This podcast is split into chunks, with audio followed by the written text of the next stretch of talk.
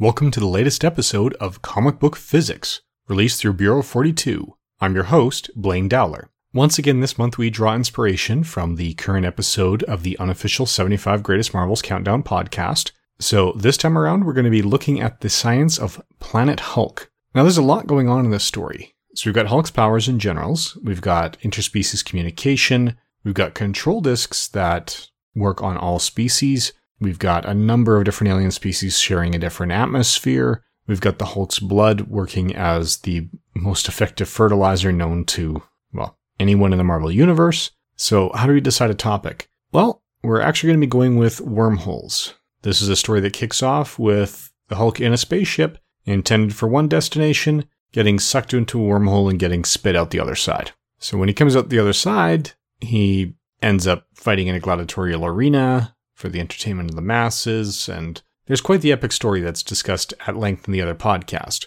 What we're going to focus on are the wormholes themselves. Are they viable? Can they function? And does it work as represented in this comic story? So, to begin with, we need to talk about what a wormhole is. A wormhole is a specific combination of two black holes. So, to look at these, we have to go back actually to the area of Newtonian physics in the mid 1600s. It was Isaac Newton himself who recognized that light had a finite speed and proposed dark objects whose escape velocity would be faster than light. Now, every gravitational field has an escape velocity. It's the minimum speed one needs to obtain to escape the pull of gravity. So, this idea he had of trapping light in these dark stars fell out of favor when the scientists of his era concluded that light was a wave, not a particle, and thus would be thought to be immune to gravity as a result of being massless. In 1905, Einstein published the special theory of relativity, describing the mechanics of motion in the special case of a gravity free system, and included the idea that the speed of light is the speed limit of the universe.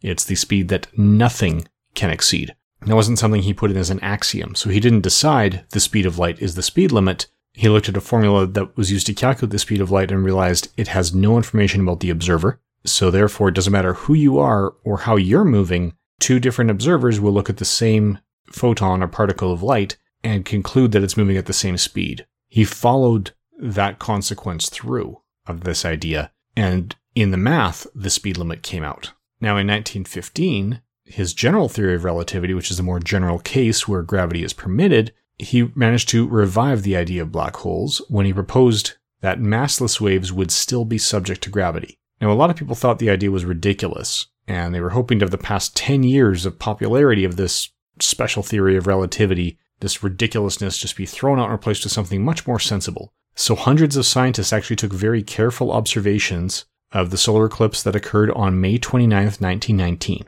And not only did they find that light that passed near the edge of the sun from distant stars deflect as the stars took up positions closer and closer to the sun, which supports Einstein's theory that gravity affects light even though light has no mass, but they deflected by the exact amount predicted by general relativity and not by the amounts predicted by any of the other theories that allowed for the deflection of light. So, as is often the case when some really strange counterintuitive concept comes out in science, the confirmation was done by people who did not want to believe it. They were going to try and prove it wrong and break the theory, only the evidence said otherwise, so they went with it and changed their minds. Now, in this case, the confirmation is specifically credited to astronomy giant Arthur Eddington and collaborator and sphere designer Freeman Dyson because they published their work first. But there were dozens of publications representing the work of hundreds of physicists that verified the same idea and had the same sort of numbers and the same sort of results. So the idea of Newton's dark stars, which would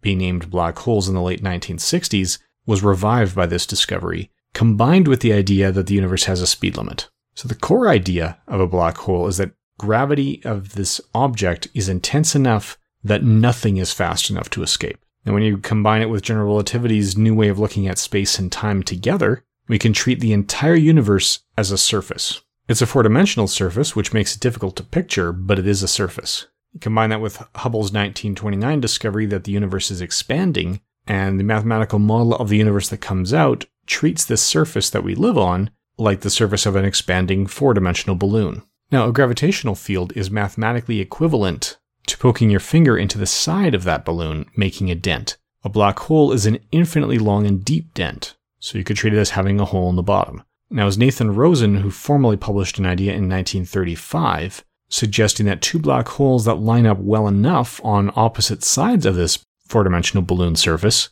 will form a closed tube, which he called a wormhole, that one could use to get from point A to point B seemingly faster than light. So you wouldn't be exceeding the speed of light of the space you're in, but you'd be taking a shortcut. So it's kind of like getting around a farmer's field by taking your vehicle off road and cutting across the field instead of taking the roads around it. Your car doesn't actually go any faster, but you still get to your destination faster than you could have if you'd stayed on the conventional paths of travel at or below the posted speed limit. Unfortunately, further research into wormholes has shown that they're not practical enough to travel through. The problem is that moving through them disturbs the extremely precise and delicate balance needed to connect the two ends. They overlap coincidentally, not deliberately. Once anything with energy, including the Hulk, falls into a naturally occurring wormhole, then that tenuous connection is broken, and he would find himself not inside a wormhole, but inside the event horizon of a black hole. Now, physicist Kip Thorne, who I briefly met at a physics student conference in 1996 and was very impressed by,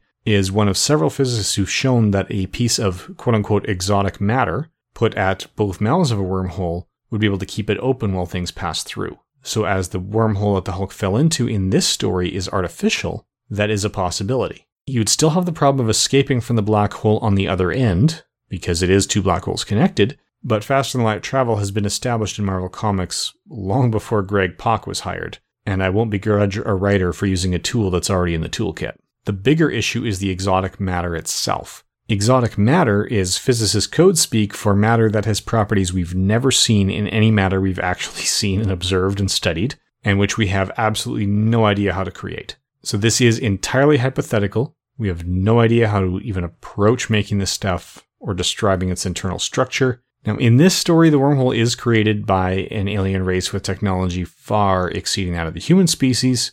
So I'm going to give the science in Planet Hulk and the wormhole in particular a pass in this story as a conditional pass, just allowing for the possibility that the race that created this wormhole also figured out how to make this exotic matter that still eludes human scientists. So that's about all we have to say for this month. Please feel free to rate this and all the shows that you listen to on iTunes, Stitcher, whatever podcast catcher you're using. It does help the shows get noticed if rating systems exist on that system. You can also feel free to share the show with friends who you think may enjoy it. And please join us again next month when we're talking about a topic that will be inspired by some element of Jim Steranko's run on Nick Fury, Agent of S.H.I.E.L.D. Thank you for listening.